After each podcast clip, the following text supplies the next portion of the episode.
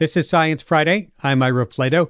A quick programming note our September book club is halfway through, but there's still more ways to participate. You can join us in person in New York City or via live stream next Wednesday, September 21st. We're hosting a lively conversation about Vagina Obscura by Rachel E. Gross. Find out more and buy your ticket on our website, sciencefriday.com slash book club. That's sciencefriday.com slash book club. And for the rest of this hour, we're going to be talking about antidepressants. About 13% of adults in the U.S. take them every day. And we're going to dig into what we do and don't know about how they affect the brain and how scientists are working to improve pharmaceutical treatments for depression. Let me start off by asking you if you remember this commercial from the early 2000s. There's that little sad blob with a rain cloud following it around. While the cause is unknown, depression may be related to an imbalance of natural chemicals between nerve cells in the brain. Prescription Zoloft works to correct this imbalance. Antidepressant medication was and is still a Madison Avenue staple. Just ask your doctor. That theory of depression as a chemical imbalance is based on a simple premise. Depressed people's brains lacked serotonin. Give them an SSRI or a serotonin reuptake inhibitor like Prozac or Zoloft, and serotonin increases, depression lifts. Trouble is, when researchers started testing this theory, they found it didn't hold up. Serotonin is involved in depression, but it's way more complicated than it originally seemed. To be clear, there is a body of research showing that antidepressants do work, we just don't know exactly how. A few months ago, a study was released which summarized decades of research debunking this oversimplistic chemical imbalance model, which left many researchers in the field yawning. Hey, we already knew this wasn't true. But this study revealed that the public understanding of depression and antidepressants hasn't kept up with the pace of scientific research. Joining me now to break down what we do and don't know about how antidepressants work and the future of medication treatment for depression is my guest, Dr. David Hellerstein, professor of clinical psychiatry at Columbia University in New York. Welcome to Science Friday. Ira, thank you for having me. Nice to have you. Okay, let's start off. Can, can you briefly explain how this chemical imbalance theory came to be? You know, I think it was an understandable early way of trying to summarize the effect of antidepressants. And it came out first when the tricyclic antidepressants were introduced in the 1950s and 60s, and they blocked the reuptake of some chemicals, serotonin and norepinephrine, particularly. And so, a very simple way of thinking of that is well, if it blocks the reuptake, it must make more of these chemicals available in the brain. And therefore, it's kind of logical to think maybe you just didn't have enough. The gas tank was empty, you're filling it up a bit, end of story. So, that theory was a way to explain how antidepressants worked after the fact, right? Not an understanding of brain chemistry that led to antidepressants.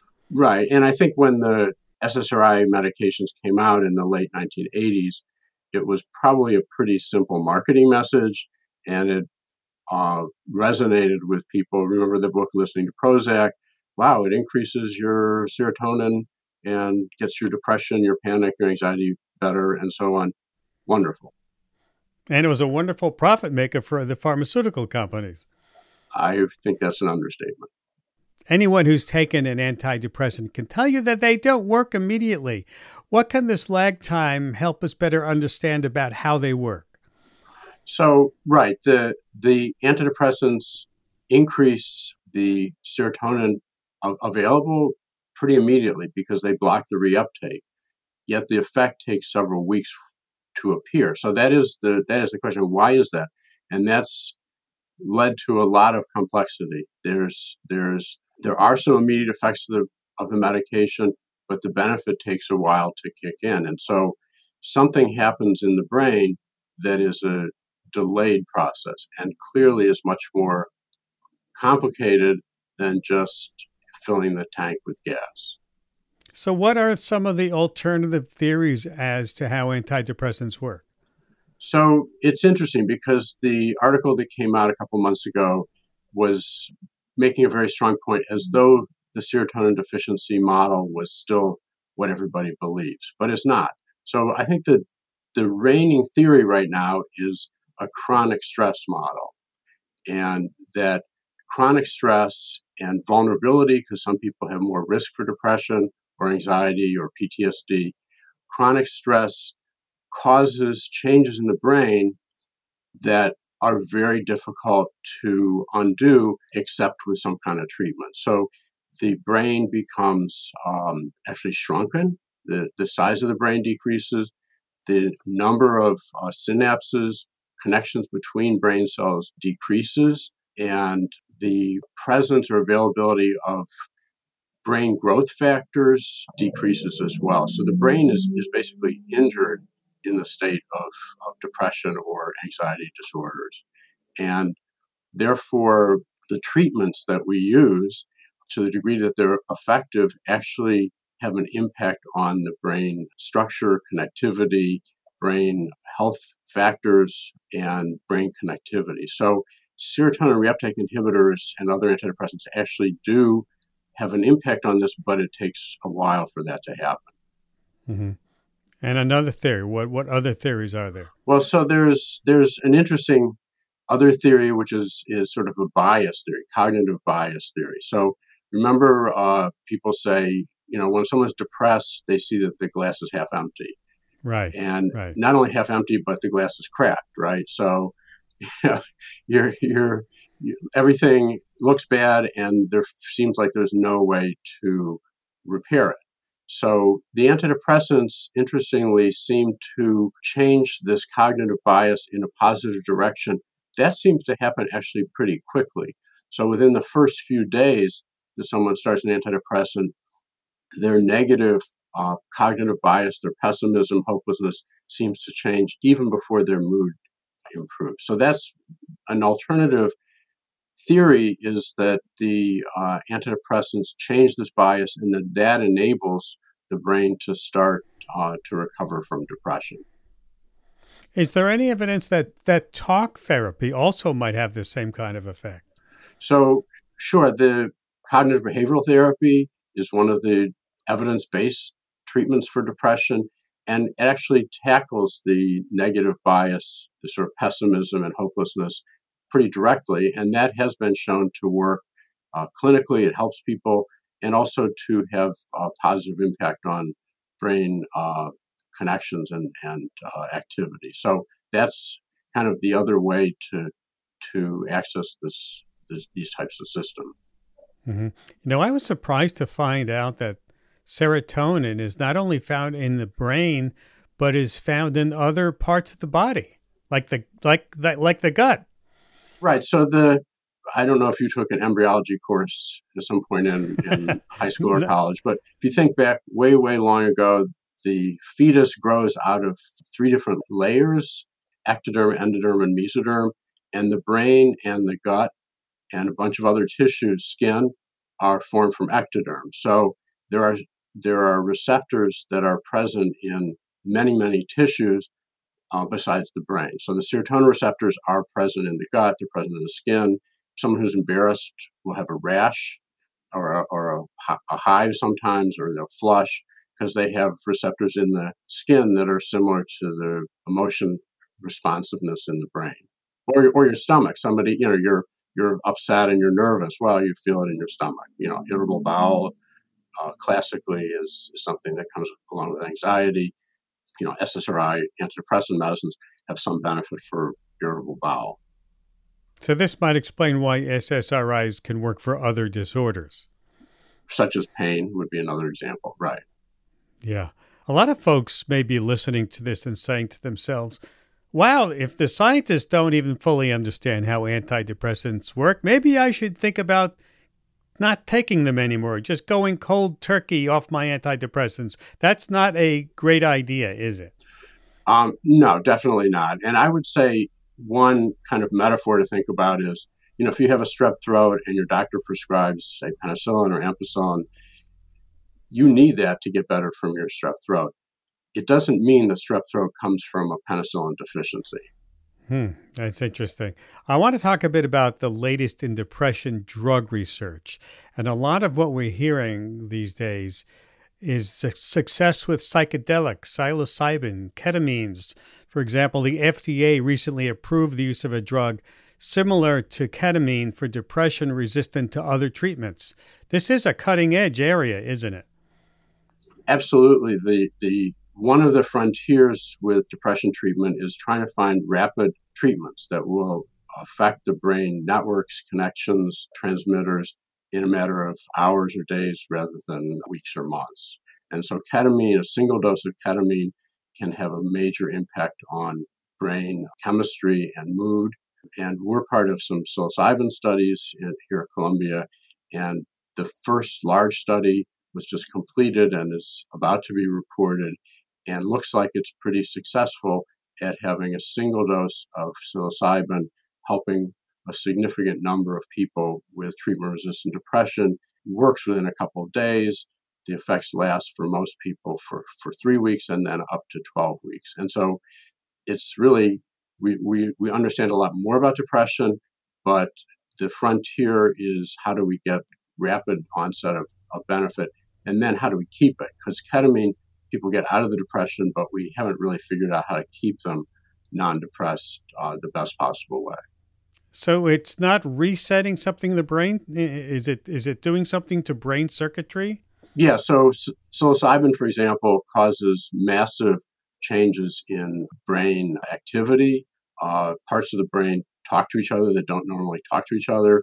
You know, people would hear colors, see sounds, talk to God, you know, see the beginning and end of the universe. These kind of extreme experiences because their brain circuits are firing off in a pretty intense kind of Fourth of July way. And then the days and weeks following the treatment, it looks like there's reorganization of brain networks. So one of the things that seems to happen for a lot of people with depression is kind of a broken record. For those of us who remember record players, uh, you know, you get a, a groove worn into a record which plays the same couple of notes over and over again and the rapid acting uh, treatments, it's thought, can people get people out of those kind of broken record cycles and help reconnect the brain in new ways. And there's evidence that it, these drugs increase plasticity or the ability of the adult brain to kind of reconnect and, and regrow uh, connections. Did I hear you say though that it, it's it's not a lasting effect? Well, ketamine has a short acting effect, and then when you get the person out of the depression with ketamine, you have to figure out how to keep them out of the depression. So it doesn't necessarily totally go away. It's just that you you give them kind of a, a boost out of the depression, and then they you need to find the best ways to maintain that. With mm-hmm. psilocybin, most of the studies, the first studies were doing two dosings. The current studies are just doing one dosing, and the question is going to be is that enough? For some people, it seems to be. Other people might need two doses. And then how do you maintain the, the improvement after that? So it's not a, a slam dunk, boom, you're better forever. It's more of a jolt, you're out of the state. And then how do you make the most of it? Right. Could you, you could be put on maintenance doses. And, and, and actually, yes. And actually, the, uh, the other thing that's really interesting is how do you best combine that with psychotherapy? Because if the brain is now more uh, fluid, its connections are re- restructuring themselves and reconnecting, maybe that's a time for enhanced learning and for people to find ways to reconnect with their activities, interests, other people, and to kind of break the uh, broken record cycles. This is Science Friday from WNYC Studios. If you're just joining us, we're talking with Dr. David Hellerstein, professor of clinical psychiatry at Columbia University, talking about what we know and don't know about how antidepressants work. When do you think that this newer type, these newer types of drugs might replace SSRIs? You know, millions of people around the world take these drugs every day.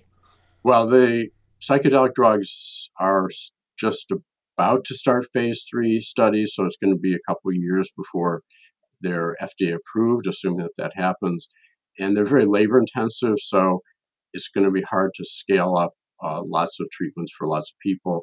And so that's going to be an ongoing challenge to figure out how to get uh, if if they're really as good as people think, which has to mm-hmm. be actually proven, uh, then it's going to be a real process to figure out how to get them out to people. Uh, maybe psychedelic types of drugs, but that don't give a trip. That's one alternative that might be actually um, sounds kind of contradictory or impossible, but the drugs that affect the same receptors that don't give a trip, that might be an alternative that might not be so labor intensive. Do you think that the pharmaceutical companies are going to push back against this because they're making so much money on these SSRIs? Um, I think the boat of SSRIs has sailed. Actually, the, the big drug companies have disinvested from psychiatric research. I really wish they would get back into the business because we need better drugs and new drugs, not just the psychedelics and the ketamines, but we need we need a lot of treatments that are more effective. And really, the the new wave of psychedelic and ketamine studies is being uh, funded mostly by small small startup companies. Well, they could become big companies, could they not? I mean, uh, they could, or they, you know, it's it's uh, an interesting question. How, I, am not a business person, but sometimes they get acquired. That kind right. of thing tends to happen. But th- but this is an optimistic future, from what I'm hearing you say. You know, I I think that you know we've gotten out of the sort of lockbox of the serotonin deficiency model. We think serotonin is involved with depression in a complicated way, but it's not just here's what we do. We fill the gas with, with serotonin, and that's the end of the story. We see a complicated system, but one that may have possible places to make an impact that could be um, rapid in onset and could have a significant impact. So I think it's really, we're actually in a very exciting period right now. Great to hear that, Dr. Hellerstein. Thank you for taking time to be with us today. Uh, Ira, thank you so much for having me. You're welcome. Dr. David Hellerstein, professor of clinical psychiatry at Columbia University in New York.